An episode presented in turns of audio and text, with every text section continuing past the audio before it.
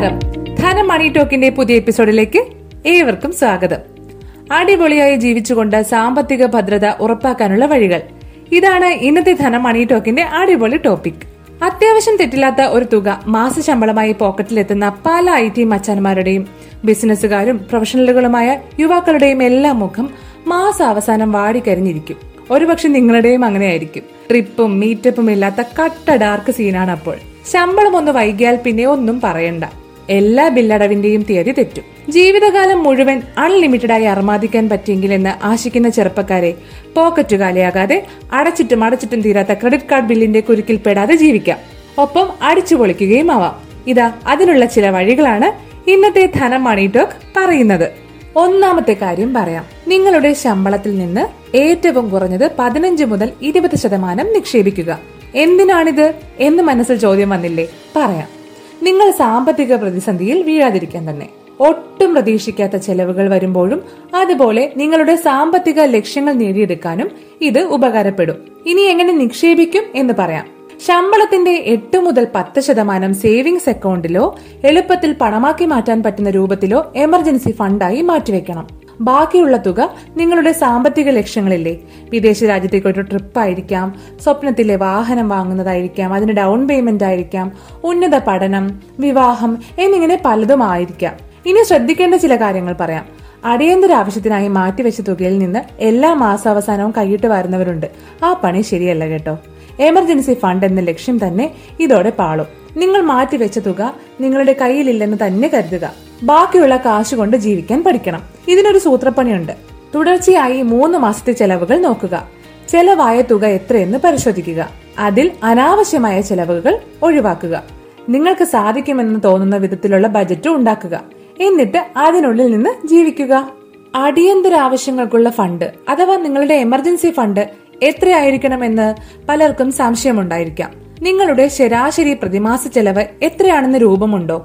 ഉണ്ടെങ്കിൽ നിങ്ങൾക്ക് ഒരു പൈസ വരവില്ലെങ്കിലും നാല് മുതൽ പന്ത്രണ്ട് മാസം വരെ അഥവാ ഒരു വർഷം വരെ നിലവിലെ രീതിയിൽ ചെലവ് ചെയ്ത് ജീവിക്കാൻ പറ്റുന്ന തുക എമർജൻസി ഫണ്ടായി സൂക്ഷിക്കണം.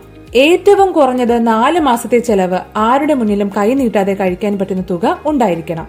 അത്യാവശ്യ സന്ദർഭത്തിൽ ഈ എമർജൻസി ഫണ്ടിൽ നിന്ന് പണം പിൻവലിച്ചിട്ടുണ്ടെങ്കിൽ ഏറ്റവും അടുത്ത സന്ദർഭത്തിൽ തന്നെ ആ തുക തിരിച്ചു വെക്കണം. രണ്ടാമത്തെ കാര്യം കടമില്ലാതെ ജീവിക്കാൻ ശ്രമിക്കുക എന്നതാണ്. എന്തിനാണതെന്ന് പറയാം. നിങ്ങളുടെ ക്രെഡിറ്റ് കാർഡിന്റെയും പേഴ്സണൽ ലോണിന്റെയും പലിശ വളരെ ഉയർന്നതാണ്. അത് ചിലപ്പോൾ നിങ്ങൾക്ക് തന്നെ അറിയാം അല്ലെ? കാരണം ആ വായ്പകൾക്ക് നിങ്ങൾ വേറെ ഈടൊന്നും കൊടുക്കുന്നില്ലല്ലോ. അതുകൊണ്ട് തന്നെ. കൃത്യമായി തിരിച്ചടച്ചില്ലെങ്കിൽ ക്രെഡിറ്റ് കാർഡ് മാത്രം മതി നിങ്ങളെ കടക്കണിയിലാക്കാൻ. അതുകൊണ്ട് ക്രെഡിറ്റ് കാർഡ് തുക ആദ്യം തന്നെ തിരിച്ചടയ്ക്കാൻ ശ്രമിക്കുക. മനം മയക്കുന്ന ഓഫറുകൾ ക്രെഡിറ്റ് കാർഡ് കമ്പനിക്കാർ നൽകുന്നത് നിങ്ങളുടെ ചെലവ് കൂട്ടാനും കൂടിയാണ്. അവരുടെ പലിശ വരുമാനം ഉയരുകയും ചെയ്യും.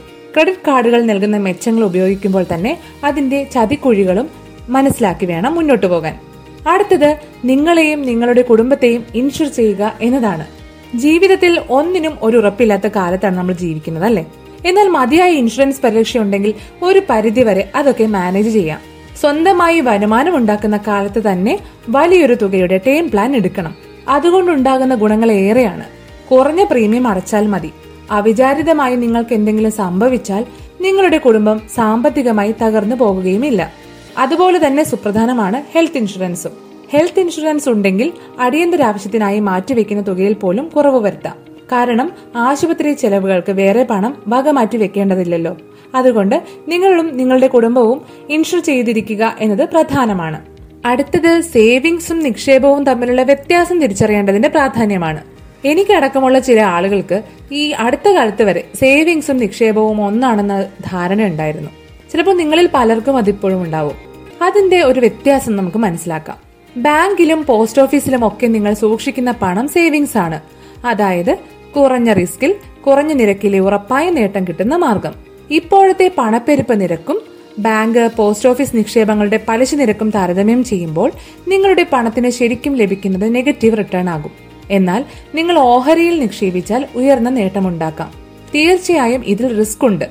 അത് ഒഴിവാക്കി ഓഹരി വിപണിയുടെ ഗുണഫലങ്ങൾ നേടിയെടുക്കാൻ മ്യൂച്വൽ ഫണ്ട് നിക്ഷേപമാകാം. വിദഗ്ധരുടെ സഹായത്താൽ നല്ല ഫണ്ട് തെരഞ്ഞെടുപ്പ് നടത്തി എസ് ഐ പി വഴി നിക്ഷേപം നടത്താം. അടിയന്തര ആവശ്യത്തിനുള്ള ഫണ്ട് നിങ്ങൾ വകമാറ്റി സൂക്ഷിച്ചു കഴിഞ്ഞാൽ മധ്യകാല ദീർഘകാല ലക്ഷ്യങ്ങൾക്കായി എസ് ഐ പി വഴി നിക്ഷേപമാകാം. എന്താണ് ഈ മധ്യകാല ദീർഘകാല ലക്ഷ്യങ്ങൾ എന്ന് നോക്കാം. ഒരു ഹൈ എൻഡ് ലാപ്ടോപ്പ് വാങ്ങണം. അല്ലെങ്കിൽ വിദേശത്തേക്ക് ഒരു ടൂർ പ്ലാൻ നിങ്ങളെ മോഹിപ്പിക്കുന്ന ഏതെങ്കിലും മോട്ടോർ ബൈക്കിനുള്ള ഡൗൺ പേയ്മെന്റ് തുക. ഇതൊക്കെയാണ് മധ്യകാല ലക്ഷ്യങ്ങൾ. ജോലിയിൽ നിന്ന് വിരമിച്ച ശേഷം സുന്ദരമായി ജീവിക്കുന്നതിനുള്ള പണം നീക്കിവെക്കുന്നതാണ് റിട്ടയർമെന്റ് പ്ലാനിംഗ് അഥവാ ദീർഘകാല സാമ്പത്തിക ലക്ഷ്യത്തിന്റെ ഒരു ഉദാഹരണം. ഈ സാമ്പത്തിക ലക്ഷ്യം പത്ത് മുതൽ ഇരുപത് വർഷ കാലയളവുള്ളതായതിനാൽ അതിനായി നേരിട്ട് ഓഹരിയിൽ നിക്ഷേപിക്കുന്നതോ അല്ലെങ്കിൽ ഇക്വിറ്റി ഫണ്ടുകളിൽ നിക്ഷേപിക്കുന്നതോ ആണ് ഉചിതം. നിങ്ങൾ നിങ്ങൾക്ക് തന്നെ ശമ്പളം നൽകുക. അതാണ് അടുത്ത മാർഗം. എന്തേ? കേട്ടിട്ട് അത്ഭുതം തോന്നുന്നുണ്ടോ? നമ്മൾ ആദ്യം പറഞ്ഞ മാർഗമില്ലേ? മാസം കിട്ടുന്ന ശമ്പളത്തിന്റെ പതിനഞ്ച് മുതൽ ഇരുപത് ശതമാനം സേവിങ്സ് ആക്കണമെന്ന് അല്ലെങ്കിൽ നിക്ഷേപിക്കണമെന്ന് അത് തന്നെയാണ് ഈ പറയുന്നത്. അതായത് നിങ്ങൾ പതിനഞ്ച് മുതൽ ഇരുപത് ശതമാനം ശമ്പളത്തുക നിങ്ങൾക്ക് തന്നെ ഒരു ശമ്പളമായി കൊടുക്കുന്നതായി മാറ്റിവെക്കുക. ഇത് മാറ്റിയ ശേഷം വേണം ബാക്കിയുള്ളവ ചെലവുകൾക്കായി ഉപയോഗിക്കേണ്ടത്. കയ്യിൽ കിട്ടിയ ശമ്പളം അടിച്ചു പൊളിച്ച ശേഷം മാസാവസാനം ശേഷിക്കുന്നതെന്തോ. അതാണ് സേവിങ്സ് എന്ന് ഒരിക്കലും ധരിക്കരുത്. കാരണം ശമ്പളത്തിൽ നിന്നും ചെലവ് കഴിച്ചതിന് ശേഷമുള്ളതല്ല ശരിക്കും സേവിങ്സ്. ശമ്പളത്തിൽ നിന്ന് സേവിങ്സ് എടുത്ത് മാറ്റിയതിനു ശേഷം വേണം ബാക്കിയുള്ള തുക ചെലവഴിക്കാൻ. വാറൻ ബഫറ്റ് ഒക്കെ പണ്ട് പറഞ്ഞ കാര്യമാണിത്. പക്ഷെ പണ്ടാണ് പറഞ്ഞതെങ്കിലും ഇപ്പോഴും ഈ കാര്യത്തിന് തന്നെയാണ് പ്രസക്തി. കാരണം ശമ്പളത്തിൽ നിന്ന് ചെലവ് കഴിച്ചാൽ സേവിങ്സിനായി ഒന്നും കിട്ടിയില്ലെന്നും വരാം. അതിനാൽ എപ്പോഴും ശമ്പളത്തിൽ നിന്ന് സേവിങ്സിനായി മാറ്റിവെക്കുന്ന പത്തോ ഇരുപതോ ശതമാനം തുകയ്ക്ക് ശേഷമുള്ളവ മാത്രം ചെലവിനായി ഉപയോഗിക്കുക.